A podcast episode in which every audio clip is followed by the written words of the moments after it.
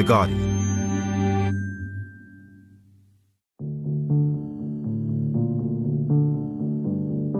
let's start at the beginning. When did you first start to hear from this person? Um, I can't remember the exact date, but I think it was like around early 2017 or maybe late 2016. Okay. Um, and the reason why is like I don't remember is because I get a lot of them in my inbox. Like I get a lot of people who are quite evident trolls or they are people who are evidently like anti-Muslim and kind of exhibit the same types of behaviors. This is Hussein Kesvani, He's the UK and Europe editor for Mel magazine, a publication that writes about lifestyle and culture from the male perspective. A couple of years ago, he started receiving tweets from a Twitter account called True Brit. His bio was that he had voted for Brexit and like MAGA and like lots of these like hashtags. There was a part of his bio which said something along the lines of like Islam is not a religion of peace. He only had about 30 or 40 followers. Hussein says the messages were normally pretty disturbing, but nothing he hadn't seen before. Sometimes he would send me pictures of uh, like like anti-Muslim cartoons. So one cartoon I remember was a cartoon of like the Prophet Muhammad like beheading a child or something like that. It was very like disturbing, but also mm. stuff that I had seen before. And other times they would just be like pictures. So there was one that he liked to use, which was like a picture of a pig with like halal written on its side. At first, Hussein didn't give the messages much heed, but when TrueBrit continued to send messages without receiving a response, Hussein became curious. With trolling, a lot of it is about like provoking a reaction, and they want kind of like a like a righteous reaction. They want someone to like quote tweet them or publicly shame them. I'm not that kind of person because I don't think that really works, and I don't think that Twitter is like in a place where like provocation is has such a high currency inviting that doesn't necessarily like bring the results that you want. So for me, responding to him was more like this idea of like this guy's been messaging me for like the past month. Is there something about me particularly that he's like interested in? Hussein started a conversation with the person behind True Brit. In fact, they began to interact on a near daily basis, learning a lot about each other along the way he would send me stuff that he really liked. So he would send me like articles of like Aston Villa scores and everything, which means nothing to me because I'm not like a huge football fan. And even by that virtue, like I support like Charlton. No one really cares that much about Charlton. I think he used to really be into documentaries, like nature documentaries. Okay. Um, which I found bizarre. And then, after talking to his troll for a few weeks, Hussein decided to do something that some might find unusual. I remember like I was in my old office at a very late time at night and it was just like I should just see if I can meet this guy. So I went to go meet this guy at his home. I'm Jordan Erica Webber, and this week I learned what it was like for Hussein to not only confront his Islamophobic troll online, but to meet him face to face. And later on, we chat to Hussein about his new book, Follow Me Akhi in which he explores how the internet has helped and hindered a new generation of British Muslims. Like, it's good to know that, like, the world won't cave in and that there is this network of people who are willing to support me. This is Chips with Everything.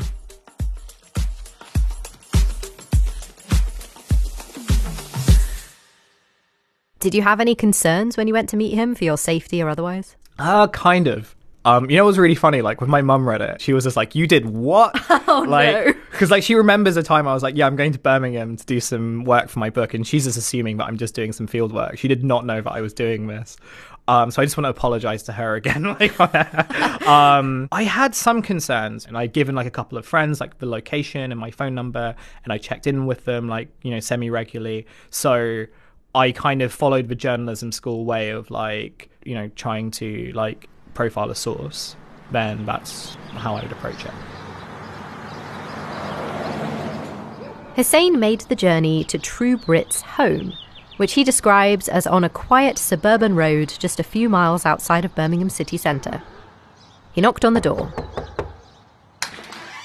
and finally came face to face with the person who had been harassing him for months. So he was kind of like middling height. He had like a kind of unkempt beard, like more like stubble than anything else. He was wearing like a t shirt and some like joggers. Like, this was a man who was just staying at home that day. And what then is true Brit like as a person in the offline world? Um, I mean, he was very quiet to begin with. He was like quite surprised, I think, that I showed up. He was like perfectly like kind to me in like real life. He kind of greeted me in the way that you know you would invite a guest to a home like he offered me tea and everything he lived in a pretty nor- like a normal looking household in the sense that there wasn't like paraphernalia on the walls or like mm. flags or anything you know but there were also like pictures of like his like daughter and everything that were on the table and there were like you know bills and all that stuff so it looked really normal like you wouldn't go into that house and be like yeah like a really unhinged troll lives here mm. And as you kind of spoke to him, you asked him a bit more about himself and his personal life. Can you tell me a bit more about that? Yeah, from what he told me anyway, like he had gone through a divorce. His wife and his daughter still lived in the same city as him, but like lived in a different area. Um, I think he sees his daughter not as often as he would like to, but mm. every so often. And it also like influenced why he was spending so much time online because this was also a guy who like in real life was very shy. I think that he was just like dealing with a lot of personal stuff and for him like being online was not only a way to get away from his problems but to almost like live a life where those problems didn't exist. Did he explain to you why he started this account? Kind of. I think what he like what he told me was like this patchy story about how he had learnt the truth about like the world online and like he wanted to kind of be part of this you know community of people of truth tellers and like you know tell people who were like me like journalists and stuff who were telling lies from our like offices in london that you know this is what's happening in the real world and stuff. And then also at the same time i think there was this appeal of like anonymity as well which meant that he felt that he could say these things and he could say like be abrasive and be kind of like brash and confrontational without like people finding out like detecting who he was or anything Hussein seemed to come to understand this man that he calls Phil, because it seemed there was a lot going on in his personal life. But this understanding didn't go both ways. Like he he said what he felt about Islam. He felt that like it was still like an evil religion. He still felt that like Muslim communities were like harboring sympathies for extremism and stuff he never really qualified that with like, oh, but you're different. My feeling was he didn't even see me as like as a, as a Muslim person. He just saw me as a person. But he kind of repeated points that he said online, but he said it in this way that was almost abstract. It was like you're kind of separate from like my beliefs and everything. You don't think he felt any regret for the things he'd said to you or No, not really. I think he just felt that it was a very normal thing. I think he was like, well, that's what I believe and like I say it, you know, that like that's what I said and I'm not kind of turning away from that. Maybe he did in private, but he wouldn't say it publicly, I think. Phil told Hussein that he spent hours online, dedicating a lot of his time to watching YouTube videos that were full of conspiracy theories and right wing ideology.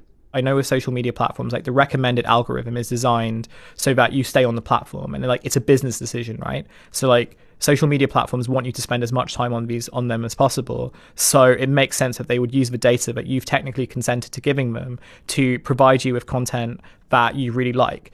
And a really good example of this is like Spotify, for example. Like everyone loves Spotify Discover. You know, I, I hate giving my data out to companies, but I'm willing to give it to Spotify because it just curates my playlist really well. And YouTube like does the same thing. It's just that like listening to music and watching videos is such a different kind of interaction.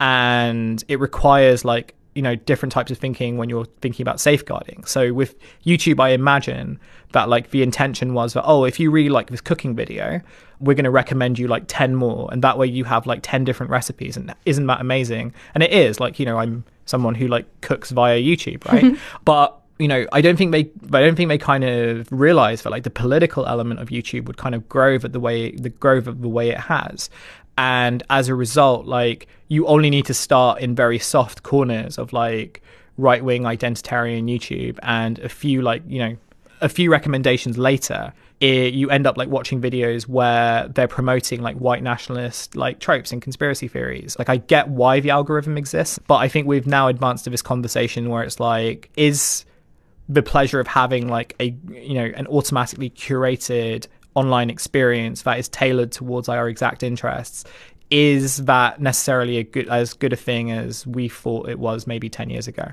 The internet gives us easy access to a lot of people. And while Hussein was visiting Phil at his home, his troll took the time to pop online and target somebody else. London Mayor Sadiq Khan. Phil tweeted a picture of a pig to Sadiq Khan during towards the end of our interview. And we had to pause because he he wanted to do this tweet. And i found that interesting not only because we were doing it in the course of the like in the course of doing an interview but because of what he was actually trying to do. So what i think was that he knew that sadiq khan wasn't going to respond to him. He knew that sadiq khan wasn't going to like interact with him in any way so why did he do it and i think he did it because he's signaling to other people in his network, people like him, people who he follows, people who follow him, people who have like very similar views and similar outlooks, but like, oh, look at this fun tweet I did to Sadiq Khan where I posted a picture of a pig and you should like it or you should retweet it and that would amplify that message. So what it does is it amplifies his position in that network.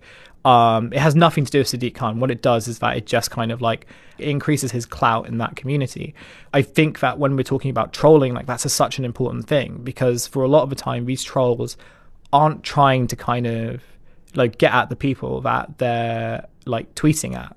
Like for them, that's like a secondary thing. What they're trying to do is prove to other trolls and prove to other people who engage in that type of trolling behavior that look at this funny thing and like you should give it some attention. How did, how did this conversation go then? Did he say, "Excuse me, could we take a break so I can tweet," or was he just doing it while he was talking? I mean, he was like scrolling on his phone while we were talking anyway, but he was like, "Oh, Sadiq Khan has just tweeted something. Can you give me a second? I was like, mm. "Okay, fine." And then he's like, and then I asked him, "What are you doing?" He's like, "I'm I'm just sending something to Sadiq Khan." Okay. I was like, "Okay, well, so, in my kind of personal experience, I've found that a person's prejudice towards certain groups can sometimes be alleviated when they actually get to know someone from that group. So, whether that's someone from a different race or religion or someone from like the LGBTQ community that you've just never had a chance to interact with before, do you think that marginalized people, like people from those communities, should be reaching out to people who hold these kinds of mm. prejudices to encourage this? There's a part of me that's like, sometimes it does help. Sometimes it does help when like people who have not had a lot of experience with like marginalized groups or minorities to suddenly be like, you know, especially when like their the co- the competing vision that they have is something that has been completely created online. Mm. So you know you've heard the stories about like people who have never grown up with Muslims and whose sole information about them comes from like the internet and comes from like these like anti-Muslim, anti-refugee websites. Um, so their whole kind of vision is curated around that. And I know a few people who are like that, and they'll look at me and they'll kind of say that, oh, you know, I didn't realize that like a Muslim could like speak English so well. It's like, okay, well, thanks.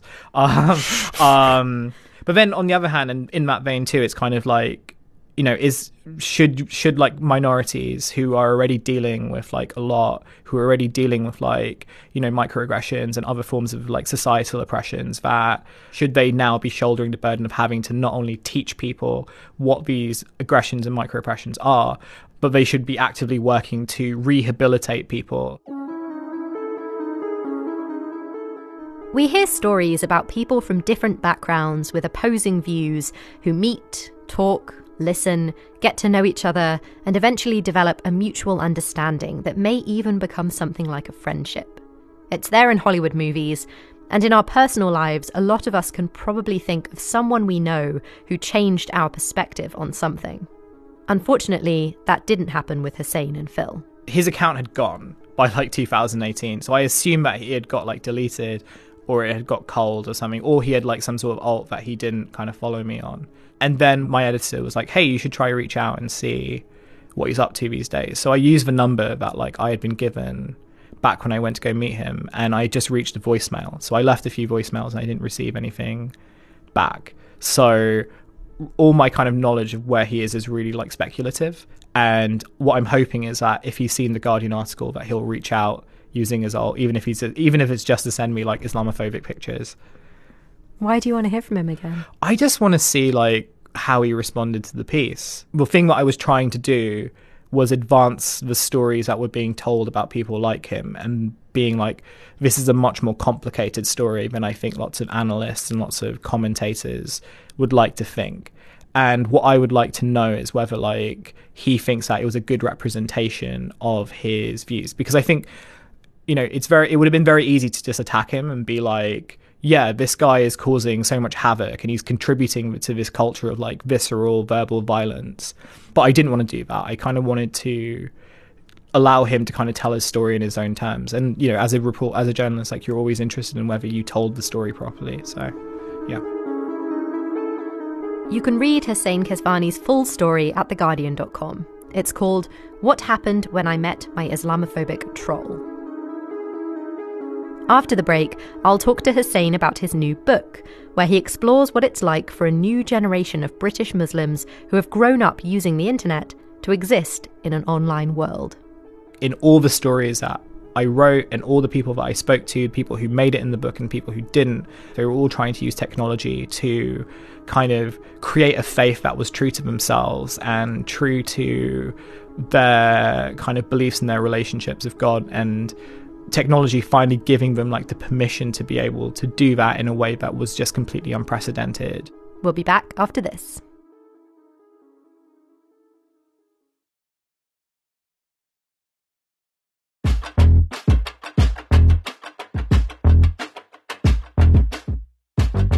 Welcome back to Chips with Everything. I'm Jordan Erica Webber.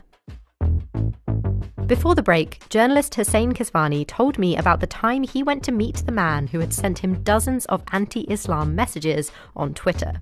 The man's account has since disappeared, and Hussein hasn't spoken to him since. Last week, Hussein's book, titled Follow Me Akhi, hit the shelves. In it, he explores how British Muslims have been affected by growing up with the internet. So I started writing it because back in 2015, I was a religion reporter for a online news outlet, and what they wanted me to do was to, to kind of tell stories about young religious people, like young religious kids, and how they lived and like what their lives were like. Because the editor at the time was like, "We I don't really know much about them, and I feel like it's an important thing to cover." I was in that job for like a year and a half and I really enjoyed it. But what I found frustrating was that the nature of like news meant that unless it was like this big scoop, there was like very little currency for that to kind of be a priority on a news agenda. So what I found was that like a lot of the stories that were really interesting to me, things like people setting up their own mosques in their own houses, or what it's like to kind of spend all day like, you know, trolling like Muslims and not really hearing back from them. Like this stuff was really difficult to pitch to mm. a news desk. And then with my own experiences, like growing up in a practicing Muslim family, but also growing up in a place where so much of my interactions with faith were through the internet I also kind of was frustrated with the way that Muslim communities were being represented, which was very geographical. So it was like, okay, if we want to do a Muslim story, we should just go to Bradford and see what the people in Bradford think. And I was kind of like, I don't know if this really tells like an accurate story. I don't think it just definitely doesn't tell like an accurate story of how my generation, how the generation younger than me, Gen Z, like how they interact with Islam. And so much of like because so much of our lives are intertwined with technology, like religion also does that. And I feel like it's really difficult for people to, you know, when they look at religion and they're like, oh, this is like this set of like old archaic rules and like old traditions. How can that mesh with like modern technology? And what I wanted to show is like, not only does it absolutely can, but in religious online spaces, often a lot of the phenomena that we see in politics happens there first. Throughout the book, Hussein looks at a number of different platforms that Muslims have used to help connect them with their faith. YouTube is a big one. I interview someone in the book who is now like an Islamic YouTube influencer, hmm. someone who like kind of promotes this idea that you can be a practicing conservative Muslim and also like have fun and do comedy and hang out with your mates and like you know have a really good social life. And for him, it was like there's this vision I have of like young Muslims think that if you're if you want to be a practicing Muslim, you have to just pray all the time and you have to just like do all these things that are boring. And I wanted to show via the medium of video that you know you could you can kind of live like a modern lifestyle while also staying true to your faith. He was also one of the guys who was like one of the first adopters of YouTube. And what he used to do was like he used to upload Islamic videos and Islamic prayers to YouTube, and he gained like thousands of listeners because it was the first time that like there was a place where you didn't have to like use tape cassettes to listen to stuff. You know, this was a place where you could type in any sort of prayer that you wanted and you could listen to it like immediately. It was like an on demand service. YouTube has really changed Islam in that vein because there is now like a greater degree of being able, a greater degree of choice. Like mm. if you want to listen to a particular kind of lecture or you want to listen to a particular speaker, you can do that. You can change your settings in a way where you can decide what you want to listen to and that's a real fundamental change from like having to go to a local mosque or going to like any mosque and like you know sort of having to listen to whatever the, the imam like will wants to talk about that day what about Facebook then? What is an online imam and how do they use Facebook to reach their followers? Facebook is so interesting. Facebook is so interesting to me because, like, on the one hand, in popular culture, it's like, oh, who uses Facebook anymore? but in like Muslim spaces, it was really different because I interviewed a, a speaker who uses Facebook Live, for example, to do like one and one and a half hour Q and A sessions every Monday, and he'll talk about any type of controversial topic that Muslims who like feel like they can't really do at their local mosque. So he'll talk about things like sexual health and masturbation and alcoholism and drug abuse. You know, these things that are like sort of considered to be taboo subjects in traditional spaces. He'll spend an hour and a half talking to that via like a Facebook live video and he'll like be able to kind of curate his own like backdrop and everything and like it's all just very fascinating. Then you have like Facebook groups of people who are really into like niche aspects. So sometimes they're like study groups. So you have like Facebook Quran study groups where you know someone will post like a particular passage for the week and you know during that week everyone will kind of in the comment sections discuss it. Sometimes you have like online imams who will you know give not necessarily lectures, but will give like talks via like Facebook Live to a niche audience of people, and often they're like young men. So one of the interesting things that I found was imams who were like giving marriage lessons, like mm. for men who wanted to get married but didn't really know how to approach a subject. They would do these like seminars, like invite only seminars uh, for young men to kind of hear like marriage tips and everything. And I hung out in a couple of those spaces, and they were pretty they were pretty fascinating. So for like very niche aspects or very kind of like specific aspects, Facebook can really be a good way of channeling those interests. You've talked about men there, um, but I'm interested in one of the stories uh, you told about a young woman called Samira and mm. her hmm. relationship with Facebook and, and feminism and her faith. Can yeah. you tell us more about that? Yeah, but also like because her story is so common as well. So with like Samira, um, and also some of the other women I spoke to, like Facebook was a way of like taking this kind of community issue that they had, in which case was lack of space in like uh, uh, women's prayer space compared to men. So what she ended up doing was like finding people who felt very felt very similar things, and what she was able to do through the internet was able to see that oh, this isn't just a problem in my community. Like the idea of inadequate female prayer spaces is not only a national phenomenon but also a global phenomenon. And that's where like websites like Maki's like side entrance comes in where it's like a tumblr blog which shows how like you know squalid some like women's prayer spaces are compared to men's spaces. And in so doing initiating this conversation of like well if women are a fundamental part of how mosques are run like you know a lot of them do like all the cooking, they do cleaning. Why aren't they being reciprocated with this like safe space of them? Why is it that men get more space? Um, so it's like this very simple problem with the knowledge that like one, you know, a group of people saying this is much more powerful than one person saying it. Muslims are able to find online communities where they can discuss things they might not feel able to in a traditional family setting.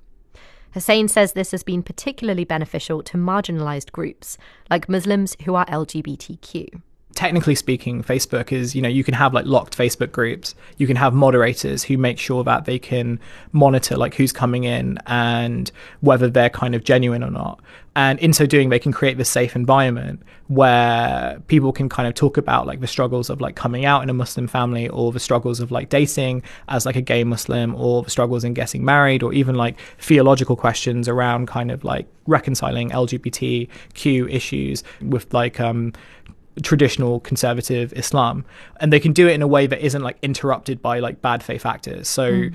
you know, some of the people I spoke to, they were the people who were saying, well, whenever I talk about like LGBTQ issues on like my public social media page, it ends up being, it ends up becoming this battle between like Muslims who are anti LGBTQ, but also people on the far right who don't have my best interests but are weaponizing my identity to kind of have a shot at like these Muslims. And not only do I not want that, but also it's not really changing anything. It's mm. not really doing anything and it's not making me feel safe. It's making me feel like I'm this kind of battleground in which this like conflict is taking place. So what these private Facebook groups and what these private group like even WhatsApp groups and everything do is ensure that there's a space where like people can openly talk about their feelings, openly talk about their experiences in a environment which won't be hijacked.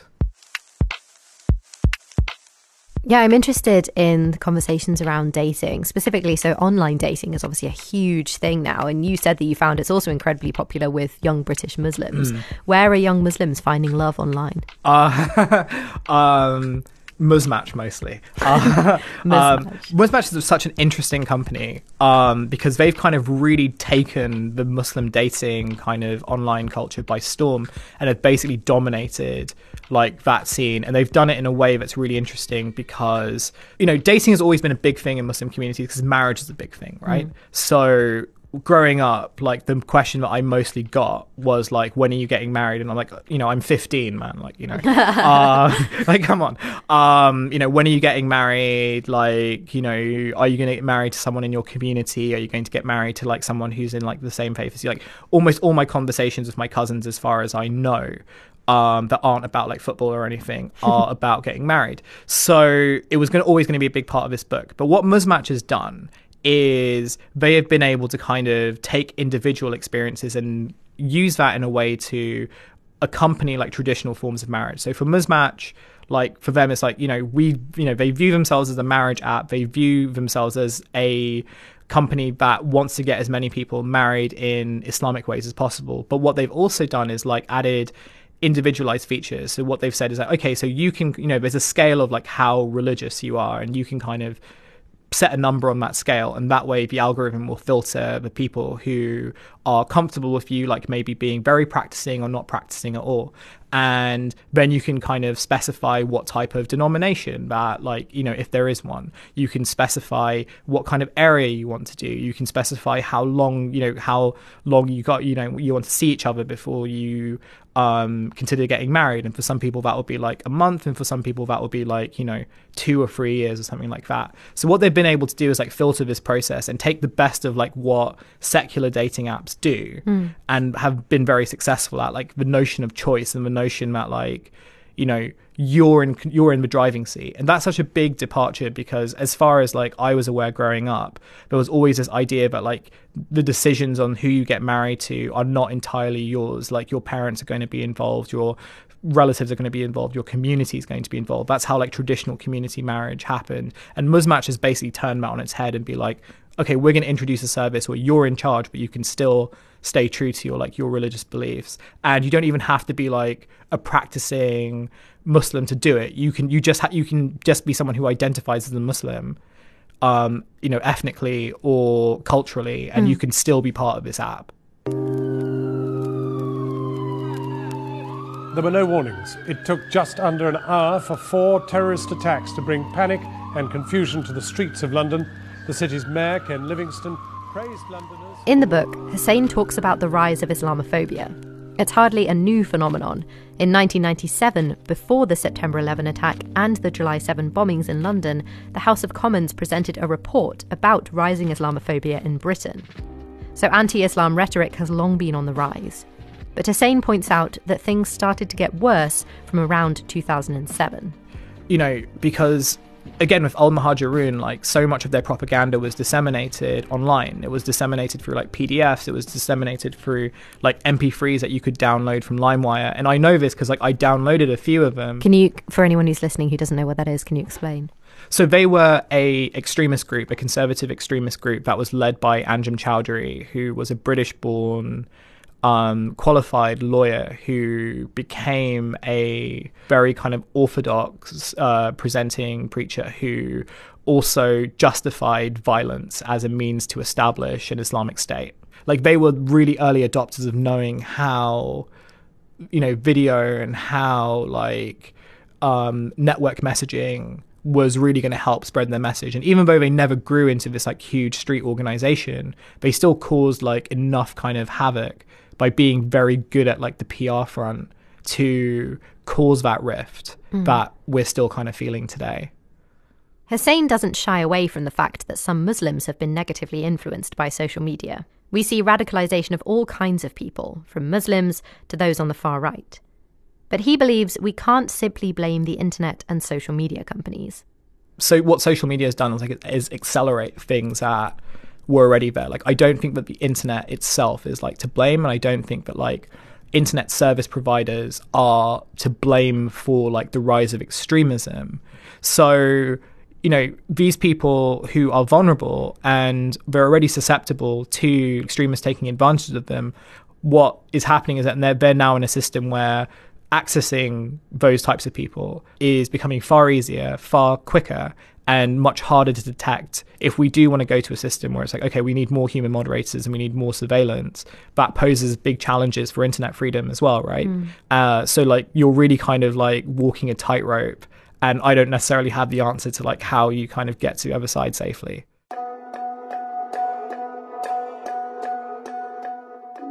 But for some, the internet is a safe place to leave Islam. How does that kind of thing happen?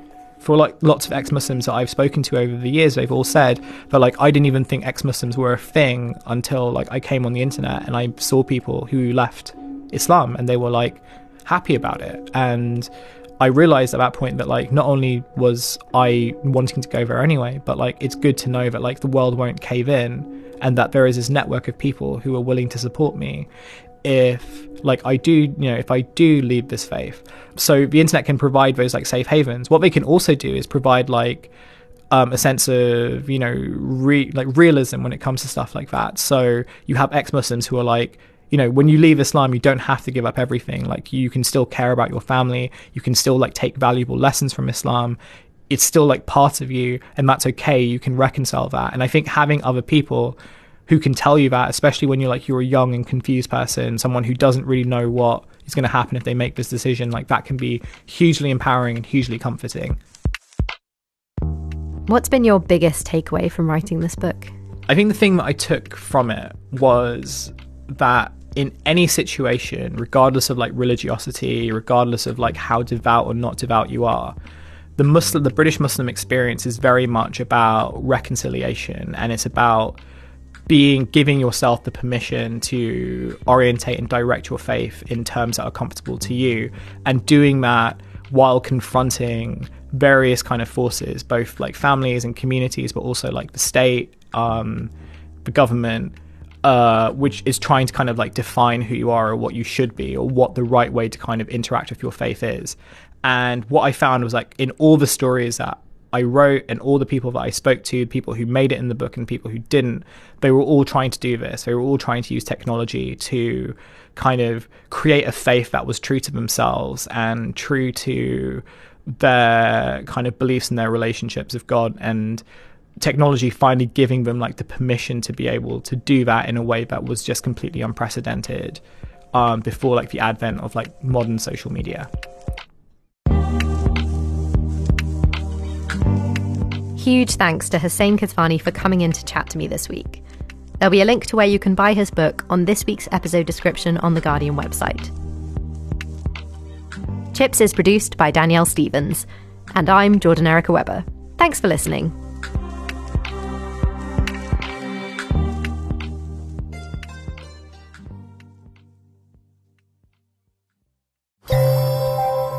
For more great podcasts from The Guardian, just go to theguardian.com slash podcasts.